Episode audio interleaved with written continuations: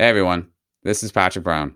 Welcome to another episode of Crown and Crozier, the podcast on church, state, and faithful citizenship. COVID 19 has been a dominant factor of our day to day lives ever since the World Health Organization declared its outbreak to be a global pandemic back in March 2020. The church has certainly not been immune from the effects of the pandemic, with impacts ranging from restrictions on access to the sacraments and debates around the theological and moral considerations related to COVID vaccines. How has the church fared in navigating these impacts? Has she distinguished herself in her response, providing an example that has been set apart from the ways of the world? Has church leadership made a clear and compelling case that, pandemic or no pandemic, the laws of God will always supersede the laws of man? Joining us to help grapple with these questions is Philip Lawler, editor of Catholic World News news director at CatholicCulture.org, prolific author, and frequent contributor to such outlets as EWTN, Lawler is one of the leading voices in U.S. Catholic media. His latest book is entitled Contagious Faith Why the Church Must Spread Hope, Not Fear, in a Pandemic. Thanks for tuning in and enjoy this installment of Crown and Crozier. There are two swords and the question is which sword is superior, the spiritual sword or the temporal sword? And without God, democracy will not and cannot long endure. I die His Majesty's good servant, but God's first. Welcome to the Crown and Crozier podcast. Joining us today is Phil Lawler, editor of Catholic World News and news director at CatholicCulture.org. Phil, thanks very much for joining us. Thanks for having me on. Well, it's the beginning of our second season of episodes here at Crown and Crozier. And this season is starting off in a very similar environment as our inaugural season, with uh, COVID 19 continuing to dominate the headlines and numerous aspects of our lives. But we're, we're a year and a half into the COVID pandemic. It's a continuously shifting landscape, high tally of public health, economic, and social impacts. Phil, maybe you can just start us off by issuing a report card. Well, how do you think the church has done navigating this pandemic over the last 18 months? Well, not well at all, I'm afraid. Uh, the church should be a beacon of hope in a time dominated by fear. And what troubles me, what frustrates me, is how much the church or church leadership has contributed to the fear rather than trying to provide a counterbalance to the fear, and how much church leaders seem to have bowed to the priorities of the secular world, of the politicians around them, rather than setting their own priorities, which are on a different scale and a different, you know, an entirely different set of, of urgencies. And th- there are urgent things to be done in a time of pandemic in the spiritual world, and they should be taking priority. Stepping back, looking at the past 18 months, do you think the church has demonstrated to its own members and also to the outside world that she has something unique to offer in times like these? No, that's that's really my problem. That's the essence of the difficulty that I have here is that the church does have something unique to say. And when what the church is saying is basically echoing what you hear from leading secular politicians from the mainstream media, then that's an opportunity that's been lost. And it's a tremendous opportunity in this case, because as I say, we've been bombarded with the messages of fear. Mm. And the message that is repeated most frequently throughout the Bible is the opposite do not be afraid, be not afraid, fear not. And that's the message the church should be giving people. You know, we have developed a downright irrational fear of death in the sense that people are ready to change their lives entirely, to almost stop living their lives because of a fear that they might die of COVID. Well, it's of course reasonable to fear disease and very reasonable to fear death, but we are all going to die. And I think that part of the teachable moment here is to remind people of that fact. We are all going to die. The, the challenge is to be ready. The challenge is to live your life up until the time that you die and to live your life in such a way that when you die, you're ready. I think a good place to start, as good as any, we were just talking just now about whether or not the church demonstrated that it had something unique to offer, or perhaps use a synonym as essential. Did the church have something essential to offer? And in the early days of the pandemic, many public authorities essentially declared that the church did not uh, by deeming houses of work, houses of worship, and religious services non-essential. And yet, in response to that designation, in many corners of the church, not all, but in many, the church didn't really resist or oppose that designation. It actually went further on its own accord to impose more strict restrictions on worship and access to the sacraments than the public authorities themselves were stipulating. So, again, with the benefit of hindsight, that particular response there in the early days of the pandemic, what do you think that revealed, and and how did that position things uh, for everything that followed? Well, there are two different issues there, I think, or rather, two different responses that were possible and and should have should have been the proper response, were the proper responses. Uh, the first would be to fight on a political level, to fight for the political rights of the church. If politicians say that worship is inessential, then it behooves us as worshipers to say, well, no, it is essential. This is our right. It's a human right. It's not a right granted by the government. So it's not a right that the government has an authority to take away and to do everything within the juridical structures open to us to defend that right for our sake and for the sake of all believers. Certainly in the US, the Catholic Church is the largest organized, single organized body, and people look to the Catholic Church for leadership and sadly did not get it on this level, on the level of resisting. There were a number of uh, small evangelical churches mm. that were very successful in the legal field in challenging restrictions on worship. And it's it's unfortunate that there weren't Catholics out front. And that's the first thing. But the second thing is if you lose those battles, uh, you don't lose the war because throughout her history, the church has faced governments that thought religion was inessential or that, that thought religion was bad, was, was a force to be conquered. And the church has resisted them, and if necessary, through civil disobedience, and if necessary, absorbing some punishment, if necessary, martyrdom. There's a long history of Catholic saints who have taken that route. And if we aren't willing to take that route now, do we owe them an apology? Or, or you know, why do we honor the martyrs if we're not willing to do what they did? So, in, in that regard, do you think there was something unprecedented at least in recent historical memory, of many members of the church in response to that designation of non essentialness, essentially acquiescing and saying, yeah, yeah, you're, you're probably right. And, and we're not going to do anything to, to, to resist or oppose that declaration. I mean, how, how novel, how unprecedented, in your view, was that response? Well, I'm not a historian, but as far as I can see, it's utterly unprecedented that the church would be shut down by the leaders of the church. There have been times when the church has been shut down, forced underground, but never, at least never that I know of, by the leaders of the church. And I have to say, this was something that really shook my faith very badly in the past couple of years because I've grown up understanding that there is the possibility of, of, of uh, oppression, of persecution, religious persecution. It's always a possibility. Uh, it's it's a reality in many countries. Thank God, not in a country where I live. But I was aware of the possibility that politicians, the police, might shut down the churches. It just took me completely by surprise, shocked me, scandalized me, threw me off balance that the churches would be closed by our pastors. That that was something I could not understand. Now, maybe your next question is going to be weren't there times in the past when the churches were shut down people talk about during the uh, st charles borromeo during the mm-hmm. plague shutting down the churches in vienna which he did. But he did that as a public health me- measure. He thought it was wise.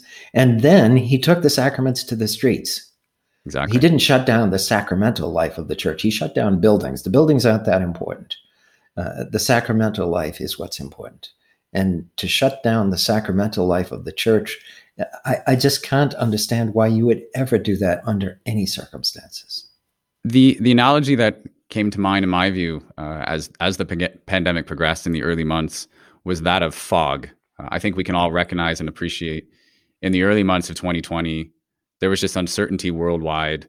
Many people did not know what we were dealing with, and there was a measure of, of deference and understanding to be granted there. But as the months progressed, in some corners, by some measures, it seemed like that fog lifted or was beginning to lift. But yet, in corners of the church, that fog lingered, and in some ways, it thickened. And I couldn't help make that analogy around fog obscuring the understanding on the part of church members, laity and clergy, around what we were supposed to be doing at that moment.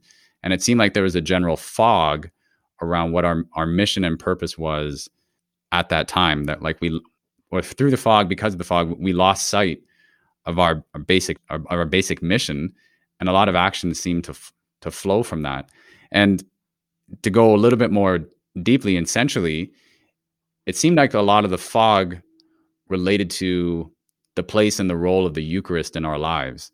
And yet, you think of the off-cited statistic a couple years ago. I think it was the Pew Research Center that said 70% of Catholics don't believe in the real presence. And I can't help but think if those figures were drastically different, the fog would have lifted a lot more quickly, or maybe it would not have even been there in the first place. Did, right. Do you think that's a fair characterization? Yes, I do. I do because to me, the the Eucharist is the center of my life, and when I was unable to go to mass every day, uh, I was completely thrown out of kilter. You mentioned the fog, and I think it, it is appropriate, just to be honest, to say when this first hit, a lot of us were were frightened. Uh, I was frightened. Uh, you know, the first reports of how contagious this thing was and how deadly it could be were enough to get everybody's attention. In the first days, when we were told, oh, you know, the two weeks to flatten the curve, that that didn't sound entirely unreasonable uh, at first. And then, it, of course, it extended into weeks and months, and now it's looking like possibly years if if public health officials have their way. But yes, uh, if you really think that going to Mass, receiving the Eucharist, is the most important thing that you can do, not just on Sunday, but any day, then first of all, you certainly don't accept that it's not essential. It's the most essential thing. Mm-hmm. And secondly, you fight for it. Uh, you you're willing to sacrifice for it. You don't you don't do what so many people do uh, did which and and so many of our pastors did which is say oh we can't do this because there are other things more important like keeping people healthy. Well no there's nothing more important. And by the way this is keeping people healthy uh, on a spiritual level. And uh, sure listen to your public health officials listen to your doctors when they're talking about your physical health. But let's not talk about the your physical health in church. And but by the way, let me just go down a little bit further down that road. That's I think one of the other problems here is that we had bishops telling us what to do for our physical health, right? Uh, and they have no authority to do that, no expertise to do that. If I feel sick, I talk to my doctor. I don't talk to my pastor. That's not what he does. That's not his charism. That's not his source of authority. Yeah, and that goes back to the theme of losing sight of one's mission uh, mm-hmm. how, how a bishop would see fit to to prescribe uh, medical advice. It suggests there's some confusion there. There's there's some fog. Or it, it really resonated your uh, your statement in your book, "Contagious Faith: Why the Church Must Spread Hope, Not Fear, in a Pandemic." Essentially, stating that the the church had, and, and again in many places, had accepted the heresy that physical health is more important than spiritual health. We saw that on display in some ways with bishops and pastors getting into the field of of medical health and medical advice uh, and placing those on on a plane above those of, of the spiritual. I, I want I want to stick with the discussion and the focus on the Eucharist for a moment. Eighteen months have progressed in this pandemic. We're approaching the date or the window in which the Conference of Bishops in the U.S. is set to release a very much anticipated teaching document on the Eucharistic, on Eucharistic coherence and integrity. And, and, there's been a lot of attention around this forthcoming document, a lot of it through the lens of the receipt of the communion by pro choice and pro abortion elected officials who profess the Catholic faith. Uh, but it seems like in this enduring context of of COVID, there's a lot of light that can be shed, and there's there's some thoughtful meditations and responses that the church can offer regarding the role of the Eucharist in our lives. What are your hopes and expectations for this forthcoming document? My hopes for this forthcoming document are measured. I hope that I hope it doesn't do much damage. Uh, I am afraid that our bishops have issued so many statements about the relationship, particularly the relationship between pro abortion politicians and the reception of the Eucharist. There have been all sorts of statements on that issue. It is clear that the bishops are reluctant to do anything more than issue statements. And when they get together to issue statements, the strength of those statements tends to be watered down to secure a compromise, a consensus. I am not excited about the prospect of another statement on that subject, however wise, however good it might be, because it's just another statement. I'm looking for action. But you point out that it's not just about that issue, specific issue uh, as it relates to abortion, public support for abortion. It's about Eucharistic coherence. And I would love to see a strong statement on Eucharistic coherence because that goes back to what we were talking about a few minutes ago.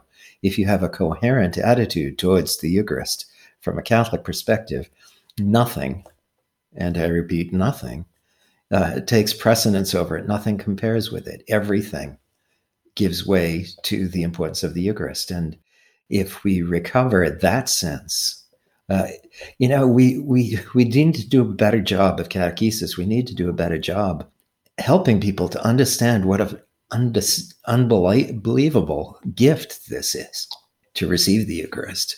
And if we're able to do that, then a lot of problems sort of resolve themselves.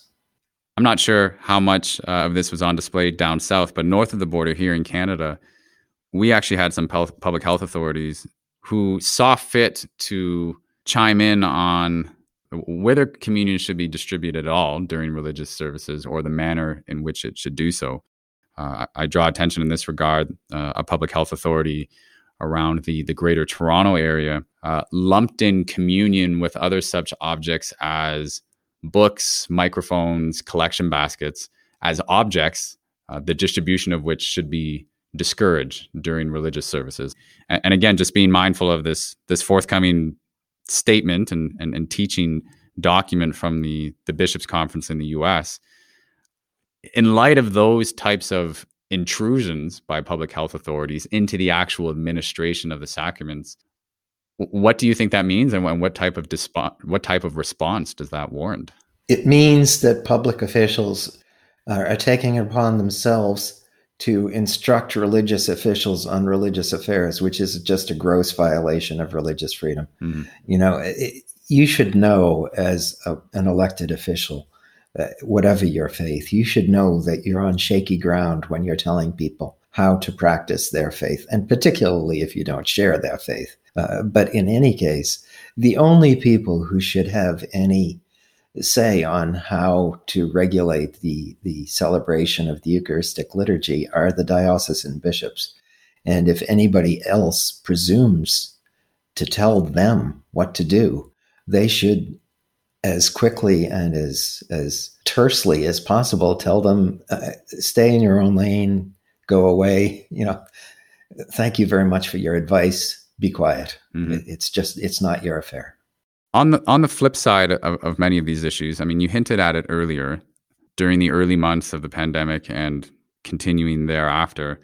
There were many voices in the church who were saying that the steps taken by the church to keep churches closed in some in some instances adopt restrictions beyond uh, the scope which the public authorities were calling for that that was an act of charity this was a demonstration of of love thy neighbor where and how do you think that argument breaks down well it breaks down because it's based on that same presumption that the best thing that you can do for your neighbor is to preserve his physical health Mm-hmm. And that's not the best thing that you can do for your neighbor. The best thing you can do for your neighbor is to bring him closer to Christ And that's the business of the church. That's the business of evangelization. That's our apostolic mission. So it's wrong right from the start. It's wrong in the nature of charity. I think each of the each of the popes in the last 30, 40 years has made a point of saying that the church can't turn into another non-governmental organization mm-hmm. doing humanitarian service throughout the world. So don't do it. Don't tell us that the best way we can serve our neighbor is by doing uh, various acts of, of physical help. Yeah, we want to do those things, but that is not the most important message of love that we can give them. You know, if you believe that you have you have the means to secure salvation, if you believe that we have the way to eternal life, eternal life, so that you don't have to worry so much about death, then that's a gift much greater than anything else that you can give. And if you don't give that give that gift, then that's that's an offense against charity. I, I want to stick with that theme of of love of neighbor and, and also acknowledgement of the proper competence on the part of civil authorities because we're now seeing both of those issues very much on display in the current context of the discussion around vaccines. And as the push to increase rates across North America and the world ramps up, uh, the the messaging for and against vaccination is, is reaching a fever pitch, including within the church itself. You've written a lot uh, in recent weeks just on the the mishmash of of different statements and actions that we've witnessed on the part of various bishops, several major archdioceses, New York, San Diego, Philadelphia, Las Vegas, they've signaled that their priests will not be permitted to support individuals in obtaining exemptions from vaccines. And then on the flip side, uh, out in places like Colorado, we've actually seen the bishops provide a template to the faithful, members of the faithful who are earnestly seeking an exemption from a vaccine mandate on religious grounds. Stepping back and trying to make sense of this patchwork of guidance and action, what do you make of all that? What, what's your assessment? It's complicated. And let me say from the outset that I'm not a doctor, I'm not a scientist. I don't want to get caught in the scientific debate. Uh, but before we even get into the specifically moral arguments, I do want to note that there are people who, for reasons that look very reasonable to me, don't think it's a good idea medically uh, to take. They worry that the vaccine won't work. They worry that the vaccine will have side effects. I am not competent to judge those arguments. Right. I, I, happen to believe, I happen to agree with them, uh, but those are legitimate concerns. And you should you should move very very slowly to tell somebody that he must take a medicine that he thinks might harm might be more likely to harm him than to help him uh, particularly if you're not his doctor. Mm-hmm. That's a very personal decision. But okay, set that aside then, set the medical issues aside. The next question is the, the moral issue, and that stems from the fact that the vaccines currently on the market were manufactured with or tested against cell lines derived from uh, an aborted fetus, from an abortion which took place years ago. And the moralists, some moralists tell us that that can be justified as a form of what they call remote material cooperation in cases of necessity. So here we come to the next arguable point. Is there a necessity? Is this a grave necessity that, that would be sufficient for you to set aside your normal abhorrence of association with these products? Is it, an, is it a grave necessity? Well, uh, for most people, suffering from COVID is a severe inconvenience. Uh, it, it's in most cases not life threatening. The odds of getting the disease are low. The odds of dying from the disease, even if you get it, are low. So there's point two that you could question is this a case of grave necessity? Some of us believe that it is important as a pro life witness to say, I am not going to do this, period. I thought I would take that stand more than a year, well over a year ago, when it became obvious that vaccines were going to be developed for this purpose. And we had plenty of time to state our opposition, to say, do not make these vaccines using these tainted, morally tainted cell lines. And if the only way to make that demand stick is to say, if you do use these cell lines, we won't take it. Uh, so some of us feel this is an important pro life moral witness, and they're willing to sacrifice uh, on behalf of that moral witness. It is true that the Vatican, in various documents, or statements by Pope Francis, a document from the Congregation for the Doctrine of the Faith, has said that the use of these vaccines can be justified. To say it can be justified does not mean it must be done. It says it only means you can justify it. And if you feel you can justify it, okay, I understand that. But don't tell me that I am required to do it, particularly since the doctrine from the Congregation for the Doctrine of the Faith on the document on exactly this topic said it must be voluntary, must be voluntary, which is only common sense. It must always be voluntary that you decide what is injected into your body. Uh, so the idea that the Catholic Church is requiring people to be vaccinated is it just can't be sustained. And yet there are bishops of the Catholic Church who are penalizing people uh, who aren't vaccinated. And I, I don't see how that can stand. Mm-hmm. It seems very much a lot of contradictions and incoherence are at play there. In the show notes for this episode, we're going to make sure to post a link to an article uh, one of your colleagues posted at CatholicCulture.org. A, a great article in many respects, but in particular because it, it distilled and boiled down the key moral questions and considerations that are are at play here and stepping back and looking at the big picture in terms of the moral teachings that Catholics must and should abide by in this scenario, principally being the following that, uh, as you say, vaccines are, are not a moral obligation, they're being encouraged in this instance. Their use uh, has been deemed to be morally permissible, but it's not a moral obligation. What is a moral obligation, however, clearly, is the duty to reject products that are created from human cell lines derived from abortion. Uh, and we all have a responsibility to play in that respect in terms of advocating and pushing for alternative products. And another key moral obligation at play is the imperative to obey our conscience, to ensure that our conscience is properly formed, uh, but ultimately, at the end of the day, to obey our conscience. And I can't help but think that, particularly on that latter point, for Catholics like like yourself, uh, for many of us who have conscientious objections to the vaccines, in being mandated again not by the the civil authorities but by your own bishop to receive the vaccine. It seems like there's there's a a very problematic contradiction at, at play here. And among the questions it raises is how is the voice of uh, the church or the voice of bishops or an individual bishop, how is it supposed to be taken seriously, not just by members of the faithful, but by the outside world when we have these uh, contradictions and inconsistencies so clearly on display? Why, you, now you've that's a good question, Patrick. Now I have I have half a dozen different things I want to say at the same time. So, uh, first, I, I just want to underline something that you said there that we have a moral obligation to lobby for acceptable vaccines, acceptable medications.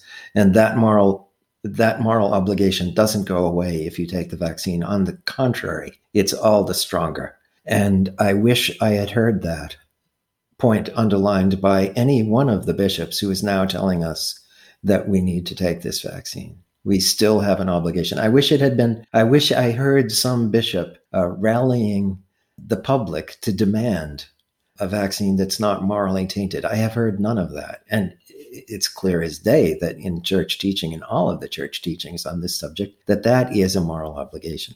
Okay. Second point that you make is my conscience. There have been bishops saying there is no Catholic moral argument against vaccination. Well, that's wrong. Mm. That's just flat wrong because, well, I've given you the Catholic moral argument, but also it boils down to this for reasons which I think I have demonstrated are reasonable and certainly not in contradiction to church teaching. I believe in conscience that I can't take this vaccine. My conscience forbids it. Now, if my conscience forbids it, forbids it, the Catholic Church tells me I cannot work against my conscience.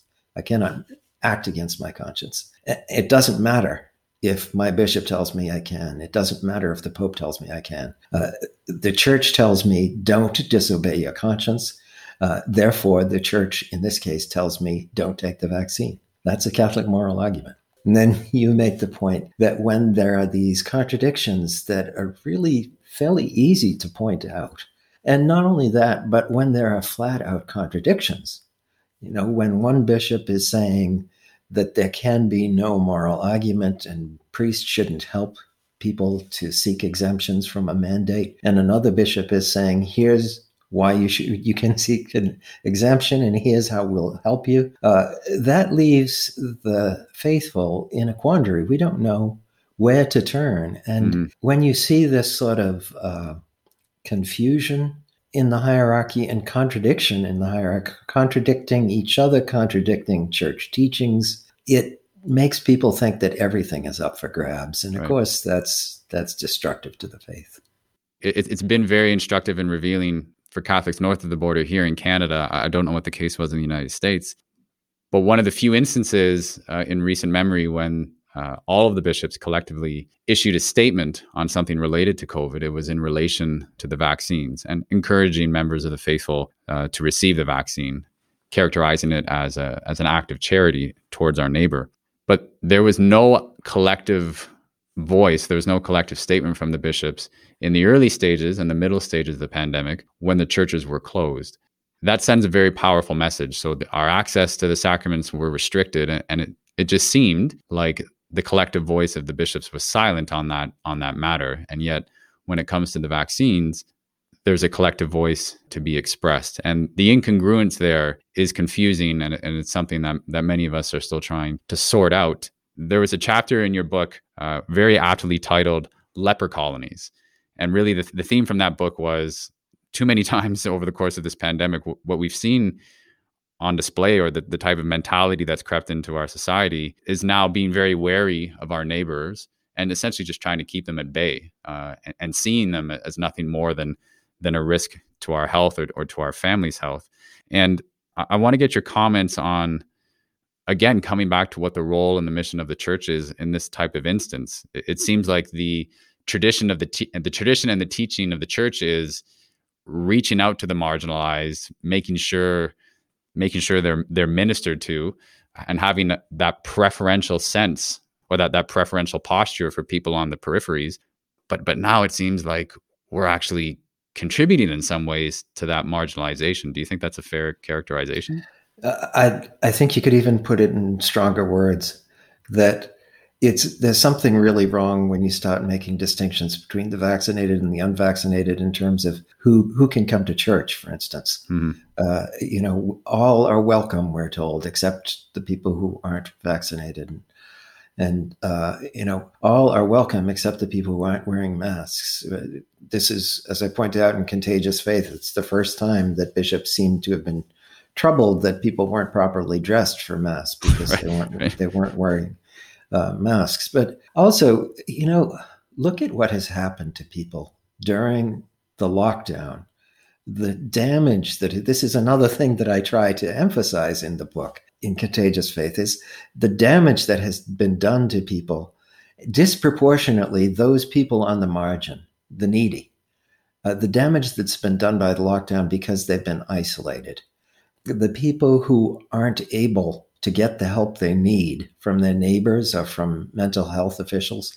You know, the soaring rates of drug abuse, of, mm-hmm. of drug overdose deaths, of suicides, of domestic violence. These are people who needed help, who needed charitable interventions of various sorts, maybe just needed assistance, maybe just needed somebody to talk to, but didn't have it and, and still aren't getting it and the people who you know a lot of us frankly i i have been relatively comfortable uh, during the lockdown i work out of my house you know i don't have to leave i don't have to wear a mask there are an awful lot of people who have to go to work and have to wear a mask all day. Uh, and there's, for them, it's much more of an inconvenience, much more of a suffering. And there are a lot of people who don't have jobs because of what has happened here. Uh, and we let a lot of people slip through the cracks over these past months. A lot of people lost jobs, lost lost work, lost their life savings. A lot of people lost their families. It's terrible to see what this has done to families, families that are torn apart. You know, people. Mm-hmm. I, I know so many people who haven't seen their their grandchildren or their grandfathers or their cousins or even their siblings because they have different ideas of what's safe. And it's not safe for me to talk to my parents. You know, it's this is it's it's tremendous amount of damage that has been done. I mean, here in Ontario, here in many Canadian provinces, and my, my understanding as well in, in some US jurisdictions, we're starting to see the quote unquote vaccine passports roll out. At least here in our backyard, as of yet, it's not yet applicable to being able to go to church. I'm not sure if there are movements in that direction in the United States, but what do you think it would signal if uh, some churches or some dioceses adopt this this vaccine passport or this vaccine check requirement for mass? And what are your expectations in the in your in that regard? Do you think that's going to happen? I don't think it will happen. I'm I'm holding out. I've been disappointed so many times, but I'm holding out hope that that some sanity will prevail. I'm holding out hope too that people will start to realize there is a limit to how much we can accept and how much we can endure, mm-hmm. and the the price that we can pay for a, a relatively small improvement in our, if it's an improvement at all. I mean, as we speak, the rates of of COVID inf- infection have gone up in the places where there's the heaviest rate of vaccination. So the, the vaccine is not working in that respect. So how long will people say, let's keep doing what we're doing and hope for a different result, which you know is the popular definition of insanity. Uh, and how how many shots are we willing to take? And now we're hearing about a booster every six months. Is that every six months for life? I mean, is there any light at the end of the tunnel? Is there a point at which people will say, "Okay, enough. We have we have done a lot. It hasn't worked." I understand there is a movement in that in that direction in Denmark to for the government to say our policies have not worked we we need to stop. Uh, and you know, it, it was at C.S. Lewis who says that when you're you know when you're heading in the wrong direction, the man who turns around and starts walking backwards is the most progressive man in the field. I'm, uh, I, I'm hoping that we'll see some of that reaction. In our last few minutes here, just uh, sticking with that theme of what's at the end of the tunnel, how we get there. A good springboard into the to that conversation is an anecdote from your book, Contagious Faith. You talked about a chaplain friend of yours who served in Iraq and was administering the last rites uh, to dying soldiers as the bullets were whizzing by. The argument you make in your in your book seems to be it starts in and it begins with reclaiming that fervor and that zeal for the sacraments. I'm wondering if you could speak to that a little further.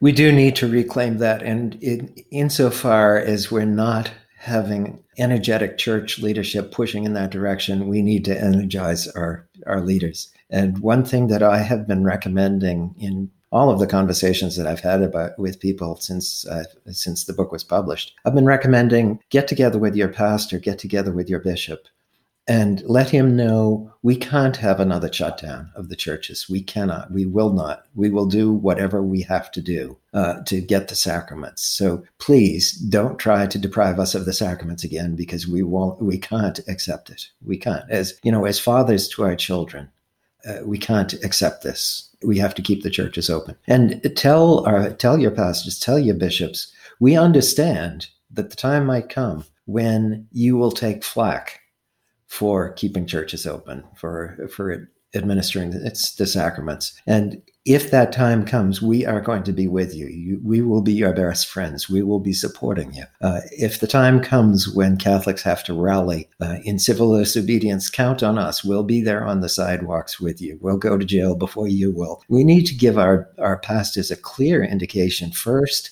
that they must do their duty, and second, that if they do, we will support them. We expect it of them and we'll support them. Amen. Well said. After putting down your book, it, occurred to me, wow, I mean, what if what if next summer on Corpus Christi in every diocese and every parish. You know, we just had an epic Eucharistic procession uh, through every neighborhood. I mean, just just imagine the fruits could come from that and the fire that could come from that. Those, no question, no question. Well, actually, in my parish, we did uh, on Corpus Christi have an epic procession through the streets, and it was wonderful. It, it, I think great things came of it. Phil, it's been a real privilege. Uh, thank you so much for your time. Uh, kudos to you and your colleagues for the yeoman's work you're doing on thank this you. topic and, and so many other issues. For our listeners, you can check them out. Catholic World News, uh, made available through CatholicCulture.org. Not only great insights and commentary on the issues of the day, uh, but as the theme of your book so so clearly illustrated, this is a time where we need a lot of hope, and it's wonderful. We're very grateful for the hope that you and your colleagues are instilling in us and uh, and and pointing us towards. So thank you for all that you do, and and thanks for being with us here today. Well, thank you very much for having me. Thank you for those kind words. It was it was a great pleasure to talk to you. Thanks for tuning in. If you like what you heard, don't forget to subscribe to our show wherever you get your podcasts and help us to reach more listeners by leaving us a rating or referring us to a friend. If you'd like to partner with us in the delivery of this podcast, head on over to our website at crownandcrozier.com and click the heart button in the top right hand corner to learn more about making a one time or monthly donation. We're sincerely grateful for you listening in, and we look forward to providing you with future episodes on church, state, and faithful citizenship. Until then, God bless.